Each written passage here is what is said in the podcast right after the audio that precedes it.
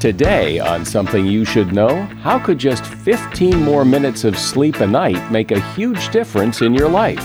Then, too much pleasure can make you miserable, and all of us probably have too much pleasure. Most of us have some kind of minor addiction. I mean, I could ask you is there not some behavior in your life that you engage in more than you would like or in a way that you would prefer not? Plus, educational television can be good for kids, but there is one problem and how you save, spend, and think about money. Credit cards, for instance regardless of whether you use your credit card and pay it off, it's still a len- essentially a loan. But we don't call them loan cards. Simply calling a credit card a loan card decreases people's willingness to use it for discretionary expenditures. All this today on Something You Should Know. If you have to hire someone, what's the best way? Referrals? Well, maybe that could work. But just because somebody knows somebody who knows you doesn't necessarily mean they're qualified. Or you could pull out that file of random resumes that came in during the last six months. Maybe there's somebody in there. Maybe. Now, I, if you're hiring, you need Indeed. Indeed is your matching and hiring platform with over 350 million global monthly visitors, according to Indeed data, and a matching engine that helps you find quality candidates fast. As a business owner, I've found that hiring the right people, well, there's just nothing more important. Don't leave it to chance or a referral or a random resume. Use Indeed. In the minute I've been talking to you, 23 hires were made on Indeed, according to Indeed data worldwide. Indeed's matching engine is constantly learning from your preferences. So the more you use Indeed, the better it gets. And listeners of this show will get a $75 sponsored job credit to get your jobs more visibility at indeed.com slash something. Just go to indeed.com slash something right now and support this show by saying you heard about Indeed on something you should know. Indeed.com slash something. Terms and conditions apply. Need to hire?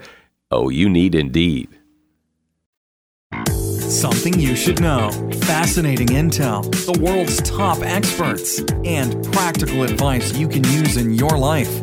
Today, Something You Should Know with Mike Carruthers. Hello, welcome to Something You Should Know. I know you've heard this all your life that you need to get a good night's sleep, that sleep is very important. And we've talked about it. We've had guests on this podcast talking about how important your sleep is. Well, here's some interesting evidence that backs up what everybody's been saying. A study of over 7,000 high school students showed that A students averaged 15 more minutes of sleep per night than B students. B students averaged 15 more minutes of sleep per night than C students. C students averaged 15 more minutes a night than D students. Amazingly, just 15 minutes more sleep a night can really make a difference. Now, Americans average 6.7 hours of sleep per night. Most people need more than that to function at their best. Why are we getting less sleep? Well, it does appear that the answer is pretty obvious. There are just too many things to distract us from sleeping, like television, the internet, cell phones, and a lot of other things that keep us up at night. So we sleep less. But we shouldn't. And that is something you should know. How could it be that having lots of good things in your life, lots of pleasure, and not a lot of pain, how could that be bad for you? Could it be that we aren't really wired to have so much pleasure and, and that we need to balance it out? I mean, you sometimes hear people say, for example, that kids today have it too good. Well, can you really have it too good? Could having it too good actually make you miserable? Well, the answer is yes, according to Anna Lembke. Anna is a psychiatrist. She is medical director of Stanford Addiction Medicine and program director for the Stanford Addiction Medicine Fellowship. She is also author of a book called Dopamine Nation Finding Balance in the Age of Indulgence. Hi, Anna. Welcome to Something You Should Know. Hi, thanks for having me.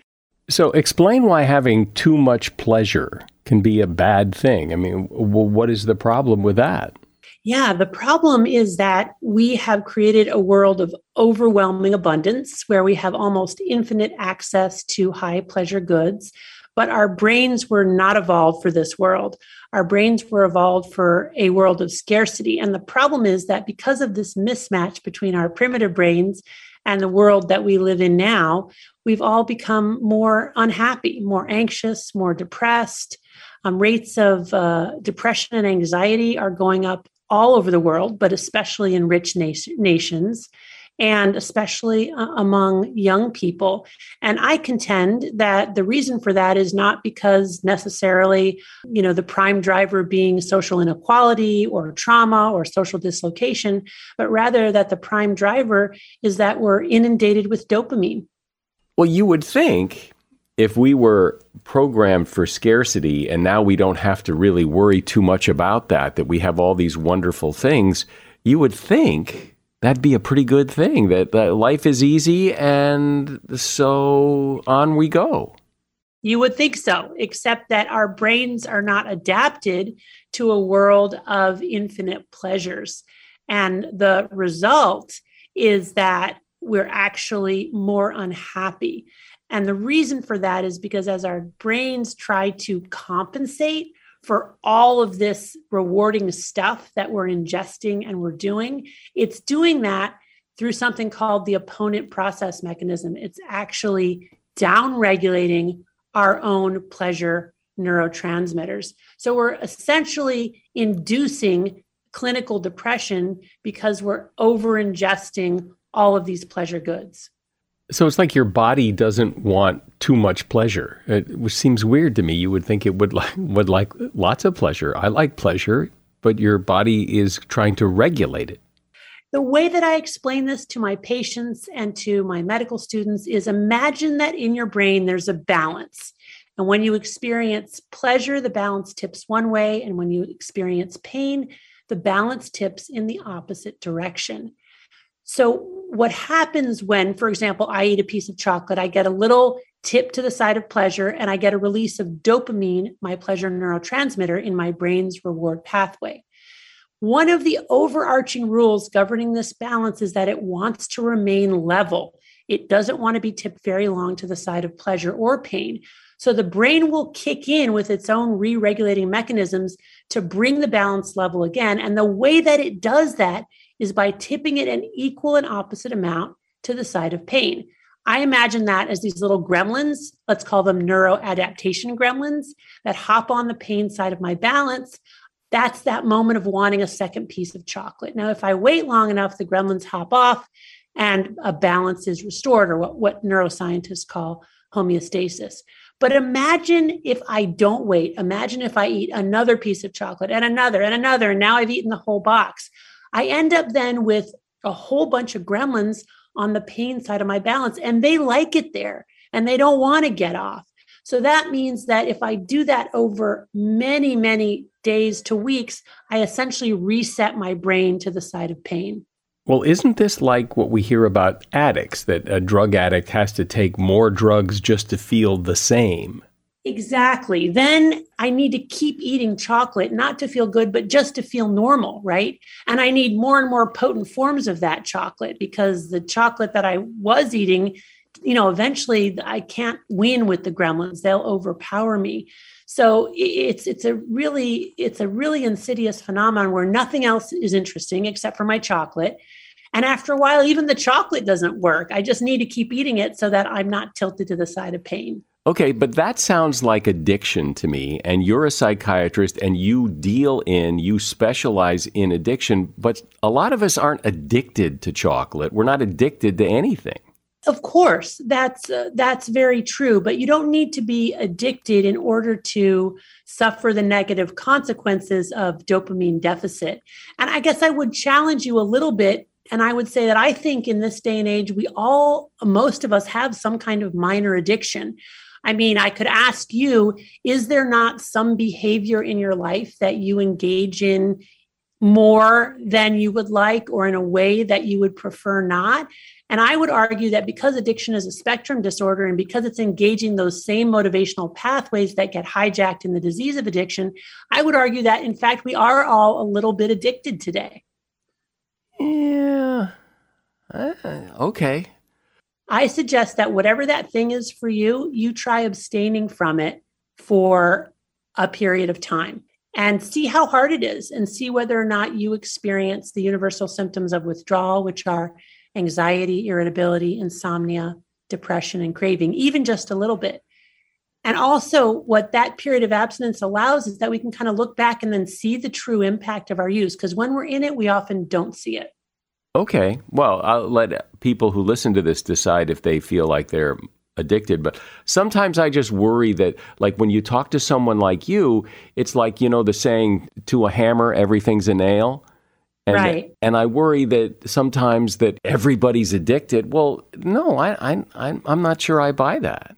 Uh-huh. Yeah. And I and I appreciate you, you know, you pushing back on that and, and challenging that. And, and I'm not saying that everybody's addicted, but I'm saying if you are unhappy um, in your life and you are ingesting on a regular basis a um, highly reinforcing, potentially addictive substance or behavior, you might consider that substance or that behavior as the possible cause of why you're not feeling good.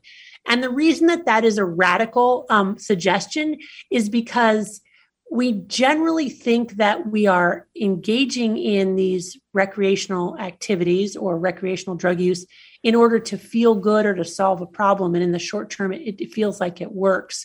But with repeated use, it can actually turn on us and be the cause of the problem. So, yes, I agree with you. Not everybody is addicted, but it's also true that it's really hard to see to see it as it's happening. In the book, I talk about, for example, my own, you know, minor addiction to romance novels. And it certainly started out as a completely harmless recreation but it very quickly escalated over time where i was you know losing sleep um, staying up late at night uh, being tired the next day, not able to really engage in my work the way that I want to. We would have family gatherings, and I would want and go to my room to read novels um, instead of being present and, and enjoying being with my family. Over time, I needed more potent forms of those romance novels to get the same effect. You know, found myself reading Fifty Shades of Grey, you know, in the middle of the Anna. night. Oh my God. Control yourself. But, so my point is, as it was happening, it was a really slippery slope. I genuinely didn't really think anything of it. I just thought, oh, you know, I work hard. I need a break. No big deal. But you know, by the time I was bring, bringing these romance novels to work and reading in between patients, I, I actually really think I had a problem. Now, it's nothing compared to people with severe addictions and severe life-threatening addictions, but it's on the spectrum. It's using those same you know brain pathways and it was impacting my life and i i did want to make a change when i saw it for what it was. But here i am an addiction specialist and and i didn't see it until i was pretty far along. And so what's the solution? If if too much pleasure is the problem then do we need to uh, ha- have more more pain? Well, yes, that's exactly what, what I recommend in the book. And, and that's why it's so counterculture you know, first of all, if we do engage in some highly rewarding, reinforcing activity on a daily basis, we probably have become to some degree physiologically and psychologically dependent on it. So when we stop doing that for a period of time, that alone is painful. Why? Because again, we tip the balance to the side of pain, we're in withdrawal. So the the first thing to do is to just like tolerate that pain. So when it comes to for example putting your smartphone away, you know, withdrawal will be experienced as intrusive thoughts of all of the things I'm missing out on because I'm not checking my phone. And it might not, not even be good things. It might be all the bad things that I'm not keeping track of that I need to for my job or for my kids. When in fact, that's really illusory. We don't need to be that available and that attached. And so we have to tolerate those thoughts, not act on them, but just tolerate them uh, until you know the withdrawal subsides, the gremlins hop off, homeostasis is restored, and we're feeling um, better again. But we can even go further than that by pushing on the pain side, which is why I always prescribe things like exercise, because exercise helps withdrawal.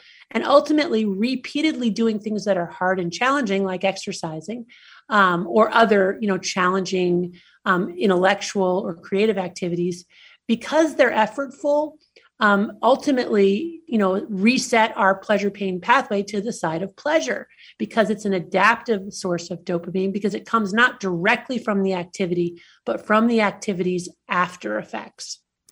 So, how much is enough? I mean, what, so uh, your example of like your your romance novels, like like where's the line? Like, okay, when you're ta- reading romance novels in between patients, okay, may- maybe that's the line. maybe, uh-huh. but, where, but where is the line? And then when you hit the line, you probably can't even tell you've hit the line. And then how mu- how much pain do you put back in your life to balance out that much? Is it equal 50 50?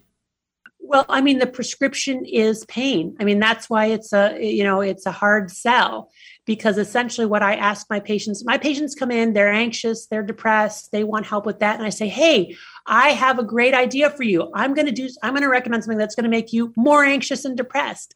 But the whole idea is that I want to, I, I what they have to do something really hard in the short term in order to feel better in the long term. Sometimes I use um, the metaphor of chemotherapy, like patients with cancer have to, you know, engage in this really um, painful um, treatment in order to cure their cancer. This is a similar thing. You have to be willing to tolerate some degree of discomfort um, and outright pain in order to feel better in the long run.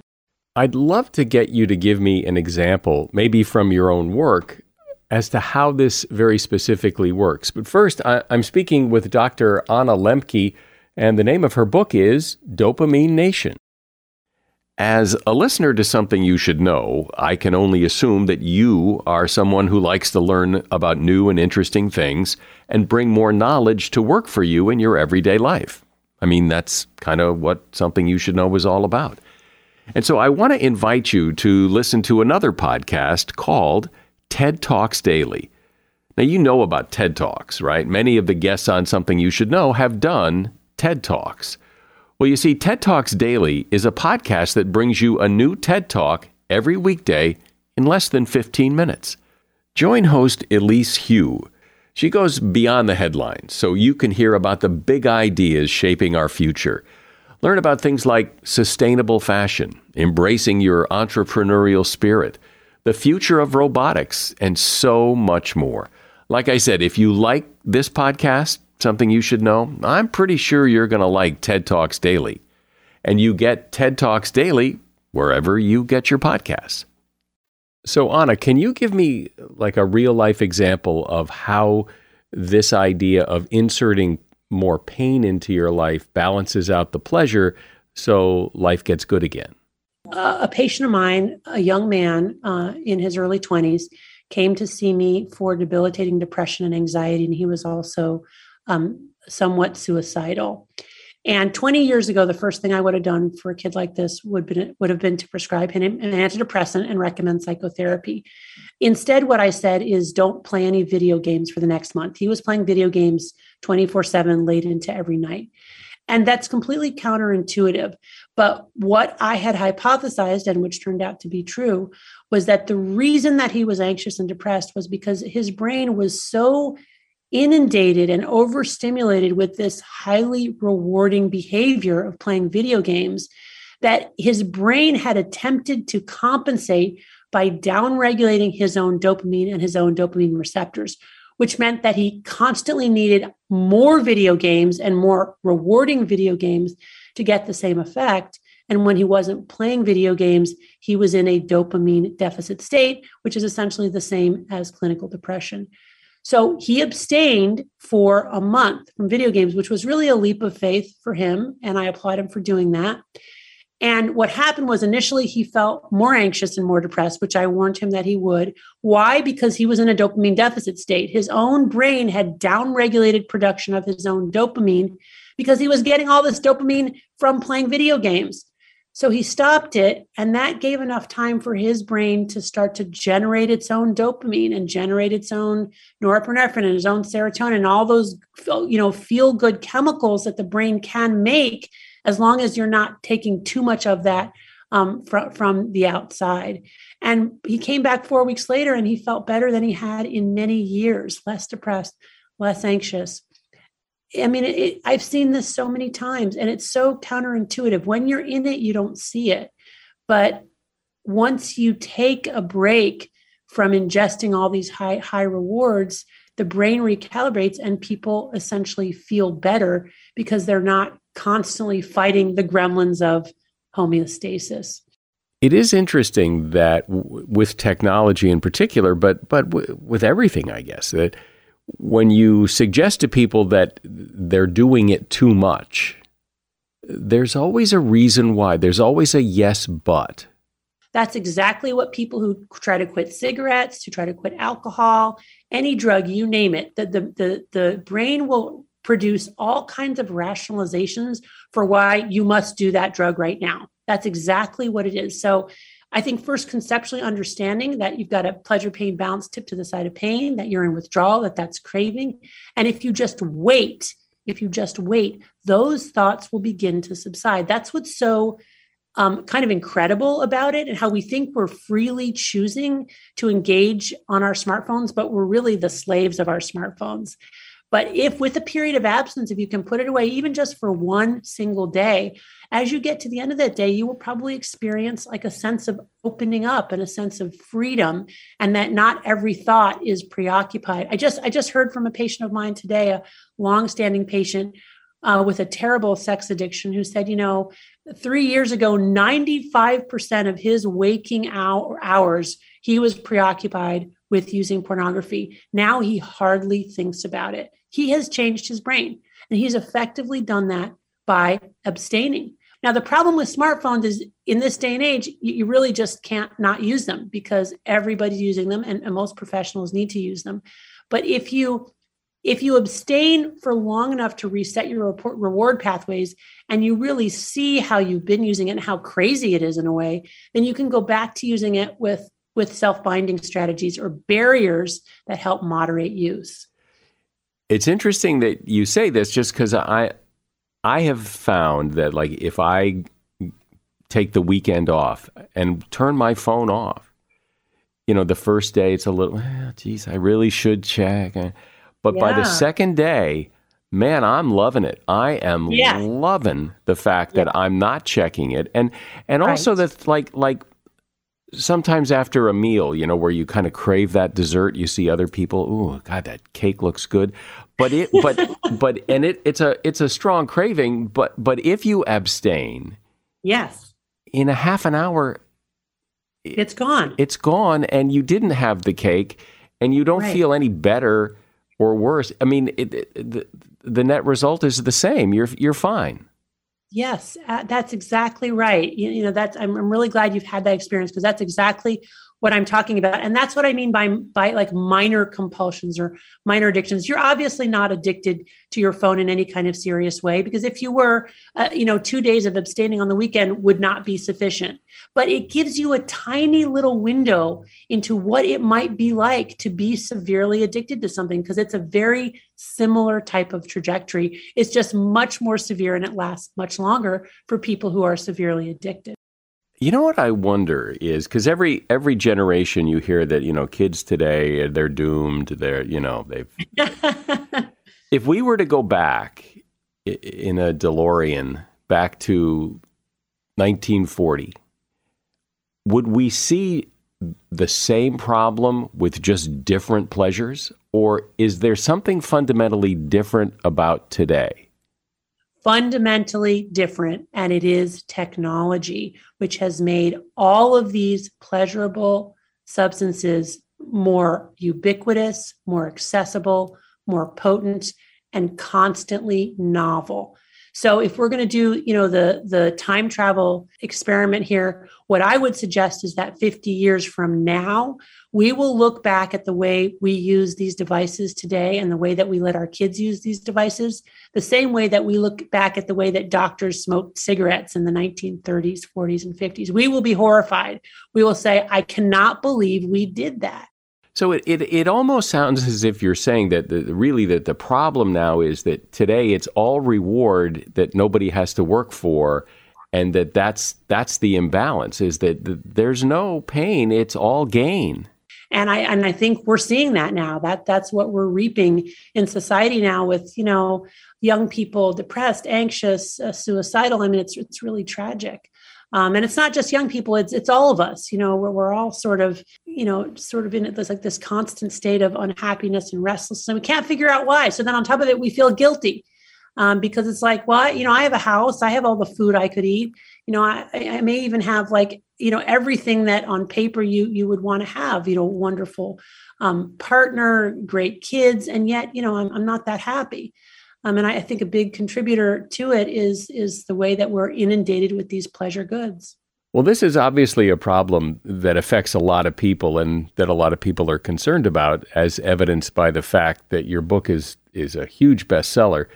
And I, I think it's really interesting that your prescription to all of this pleasure in our lives is to insert a little pain. But as you point out, it's all about balance. That is Dr. Anna Lembke. She's medical director of the Stanford Addiction Medicine Program and director for the Stanford Addiction Medicine Fellowship. And the name of her book is Dopamine Nation. There's a link to that book in the show notes. Thank you so much, Anna. Thank you so much. It's been a pleasure to talk to you today.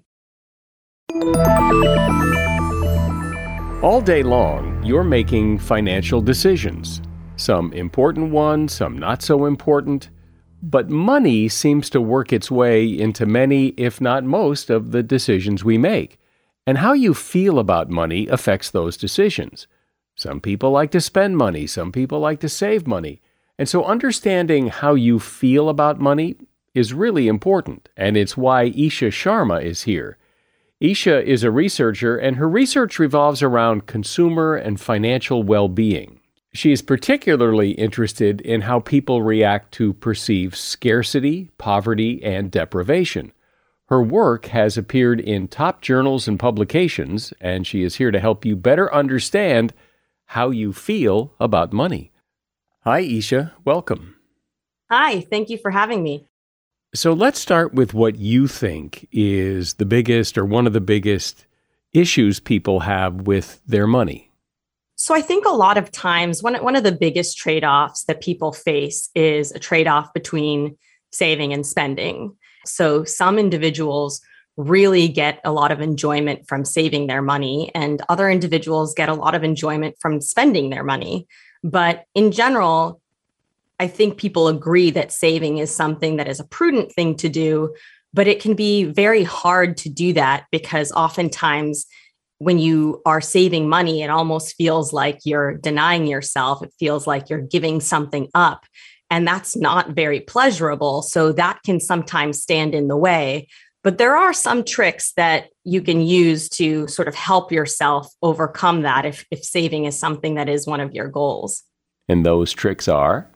One of the things is that when people think about how to improve their financial situation, oftentimes they are much more focused on opportunities to earn money, to increase their inflows, and they're not as frequently thinking about ways to save.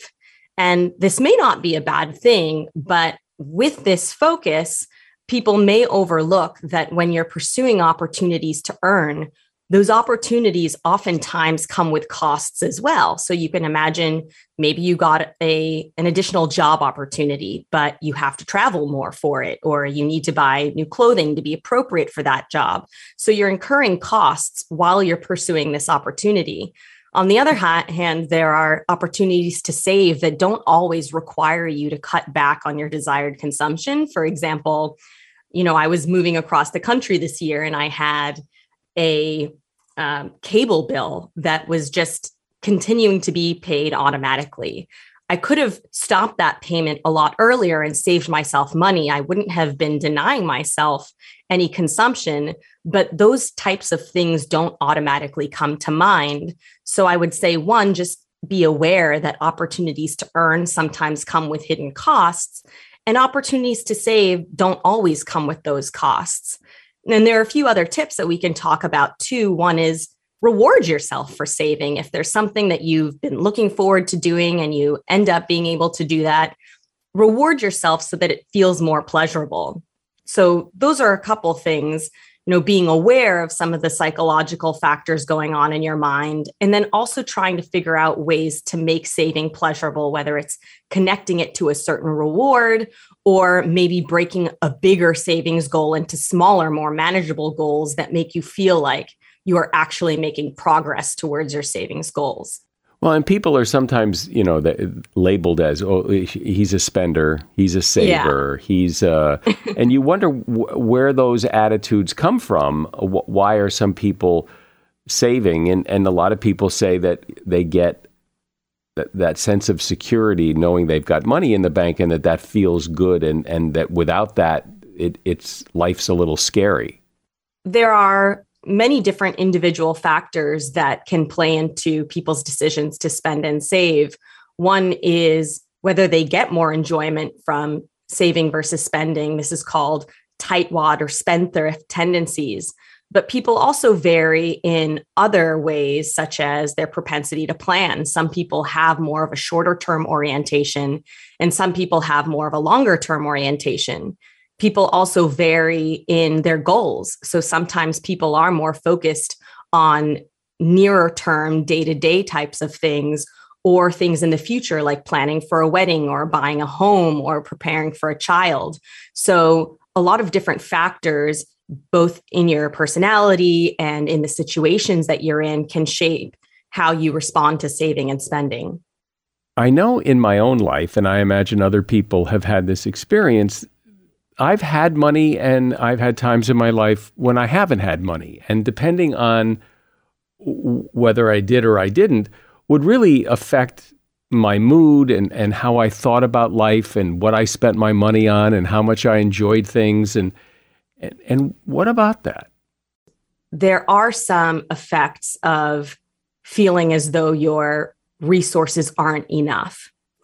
And one of them is we tend to focus more on earning rather than saving, but this is especially the case when you feel your resources are restricted. In addition, when you feel your resources are restricted, you don't get as much enjoyment from your spending as you anticipate. So, oftentimes, we spend with the goal of trying to make ourselves feel better about something. We, we often hear the term retail therapy and when you feel that you don't have enough money, it exaggerates this. So people who feel financially constrained may be more inclined to uh, spend to compensate for feel the aversiveness of feeling financially constrained. But my co-authors and I have actually shown that you're less happy with your purchases when you feel financially constrained. So, some of the implications of this is if you feel that you don't have enough money, you might want to be aware that you might have a tendency to spend, but you may not be as happy with this. But it's not all doom and gloom because it turns out that if you plan out your purchases, you end up being happier with what you've spent on. So I think the takeaway is to try to plan early and often for the expenditures that you would like to make now, as well as the expenditures that you would like to make in the future. There are people who always search for the bargain, and then there are people who couldn't care less. And I wonder what the difference is. Why do some people, you know, clip coupons and always look for the sales, and the other people buy what they want to buy when they want to buy it, and they they're not clipping coupons and looking for sales. I love that question, and it's one that I've been interested in for a long time. And I, I think one obvious difference might be the level of people's resources. So sometimes you might be more forced to look for deals when you are on a limited budget. But there are people who are more deal prone. They are very excited by getting something on a deal. It feels like a win, it feels like they are financially savvy. But on the other hand, some individuals can experience a sense of embarrassment or shame if they are clipping coupons or looking for things on a discount. So, this is uh, in part a personality variable that is is different across individuals whether you're more deal seeking and you get more enjoyment or if it sometimes feels like a signal to other people or to yourself that oh maybe i couldn't make this purchase if i didn't get it on a discount so a lot of the times it's some of the attributions or stories or inferences that people tell themselves about these behaviors I know people that um, you know they'll buy something because it's seventy percent off, and, and it's that I couldn't. Ha- I had no. Ch- I had to buy it because I couldn't afford not to buy it. it, it how do you not buy something that's seventy percent off? And and then I would say, well, but uh, yeah, are you going to ever wear that or use that? Not. It's not an issue. It was seventy percent off. Yeah. So, what you're talking about is uh, some individuals will anchor on the total amount that you're spending, and others use this reference point. You know, it used to be 200 and now it's 100. You know, I really ought to take advantage of this opportunity. It really feels like this scarce opportunity. You have to take advantage of it. Uh, oftentimes, retailers will show you original prices or they'll make the amount off really visible so that it feels like you've got to take advantage of this deal and it's really exciting and you feel a lot of um, you know positive feelings because you're taking advantage of this opportunity i think one thing that isn't always obvious is that some of these discounts might be built in and so when we think about the joy that we get from saving money, we should also be keeping in mind well, can I afford this purchase? And does it still fit in with my budget? Because it may not be actually as scarce of an opportunity, but you know that varies by situation. Talk about because I know this is one of your areas of interest, scarcity. And what I'm thinking when I think about scarcity in retail, I think about how, for example, McDonald's has the McRib and then it takes the McRib away and then it brings it back and it makes it so appealing to people because it's only available for a short time. Or when Taco Bell has their nacho fries and then they disappear and then, well, oh man, where's the nacho fries? So, how does scarcity affect people? So, we know that scarcity enhances the desirability of virtually anything that can be consumed. So when something has been gone and it's come back, there's this sense of novelty, but there's also a sense that it might be removed again. So I've got to get it while it's here. You know, if it's here for a limited amount of time or it's here in a limited quantity, it really increases the sense of value. And so people feel as though they're doing better. And especially when you feel financially constrained or you feel, in particular, other people have more resources than I have getting something that might be less available to the general public might make you feel especially that you're winning. Borrowing money is something everybody has to do, I think, at some point in their life, whether they're buying a house or a car, or they need money to pay the bills, or they want to go on a vacation, they borrow money. And there's some real interesting psychology that you've studied about that. Anytime you borrow money, you're using money that doesn't really belong to you. It's money that is temporarily being given to you for your use by another entity. But what I've seen is that consumers actually feel as though borrowed money is their own money. And this varies from person to person. So some people feel more like borrowed money is like their own money, like cash in their pocket than others.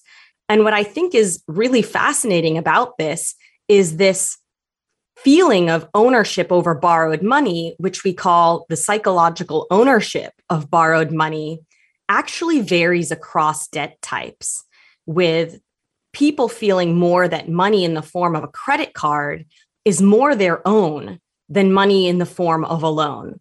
So even if it is the exact same terms, the exact same product, but it's called flex credit rather than flex loan, people feel like those funds are more like their own and they're more willing to spend it. And I think this is really valuable for consumers to know, given that credit card expenditures are a pretty high category of consumer debt. And it has been shown that that your discretionary spending, spending on extras, is actually the largest category of credit card spending. And interest rates on credit cards tend to be higher than interest rates on other forms of borrowing. So I think this is something that consumers ought to be aware of and think about as they are swiping their credit card for different purchases. Yeah, think about that. I mean, there is this sense that with a credit card, it's your credit.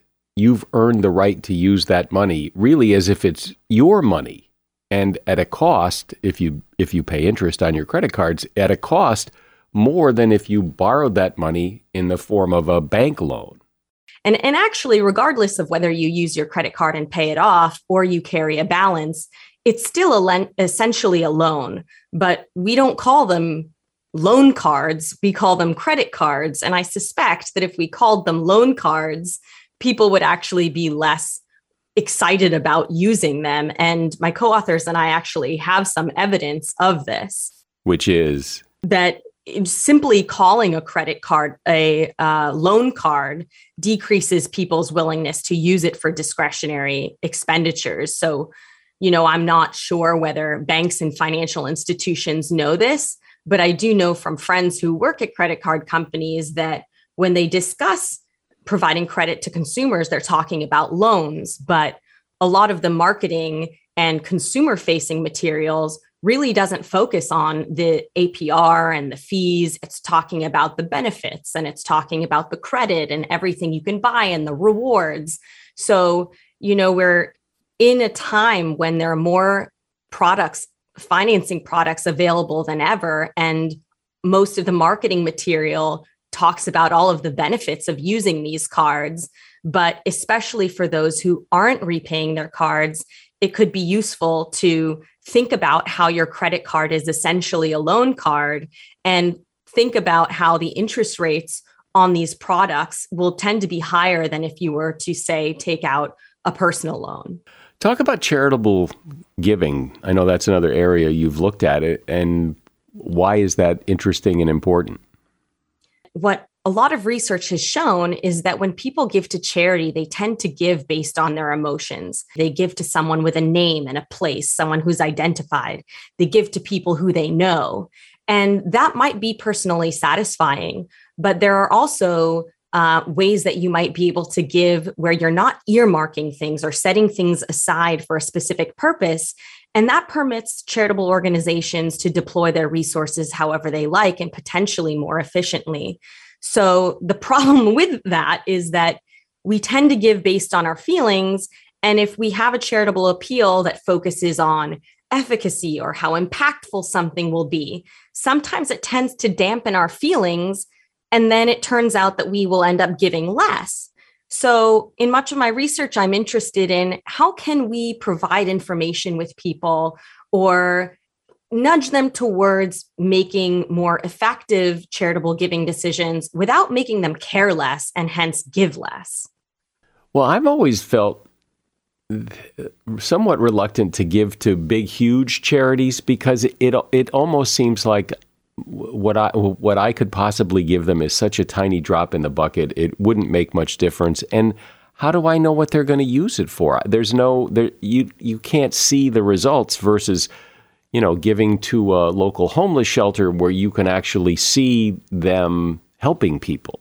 So you're not alone in this. A lot of people feel that they they want to know where the money is going. They want to feel that their donation is going to make a difference.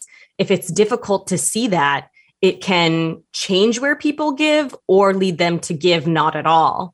And in some of the research that I've conducted, I've explored how to help people feel that they are indeed going to make a difference. And what I've seen is that if people feel like, hey, I've taken steps to accomplish goals that are important to me in the past, I feel like an efficacious person. It in turn makes them feel more that their donation is going to make a difference. I suspect there are a lot of people who wish they could save more. And from your research, what seems to work? What what makes it easier for people to actually sock money away? One of the things is automating your savings so you're not physically parting with your money and don't experience that pain of of losing out. Another way to do it is by breaking down large, seemingly insurmountable savings goals into smaller, more manageable pieces. This not only makes the goal seem more manageable, but as you complete each smaller goal, you might have this feeling of goal progress that could encourage you to keep on going. A third way is to pair saving with something fun. So people refer to this as temptation bundling. I'll be able to go have a milkshake or enjoy, uh, you know, binge watching a TV show that I really enjoy if I've reached this one particular goal. And finally, I think being aware psychologically of the tendency when you think about improving your finances that you might think more about opportunities to earn, which can come with costs.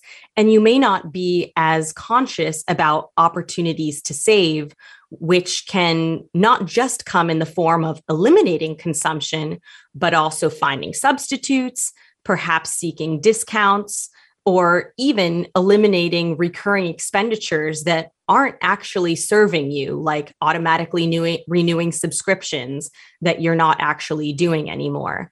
And then a final component, I suppose, is also being aware of your debt. So that also will contribute to your ability to save, keeping in mind that we are often more likely to borrow for experiential purchases than material purchases. And we may be more willing to borrow using credit cards, which can be more costly compared to other lower cost forms of borrowing, such as a personal loan. So, keeping in mind these different things, how to make saving more rewarding, keeping in mind the costs associated with earning, and the role of debt in your life. Well, this is really interesting, particularly what you were saying about credit cards and how we think about credit cards differently than other loans, I think is really eye opening.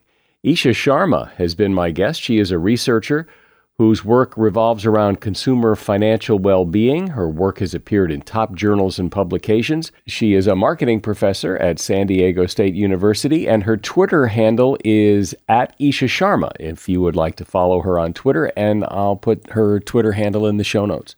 Thank you, Eesha. Parents often allow young children to watch educational TV shows on PBS or Nickelodeon or Disney. And research shows there are some benefits to that. Kids can learn language and numbers and other useful things. But some years ago, a study was done of young children who watch educational TV, and the results were surprising.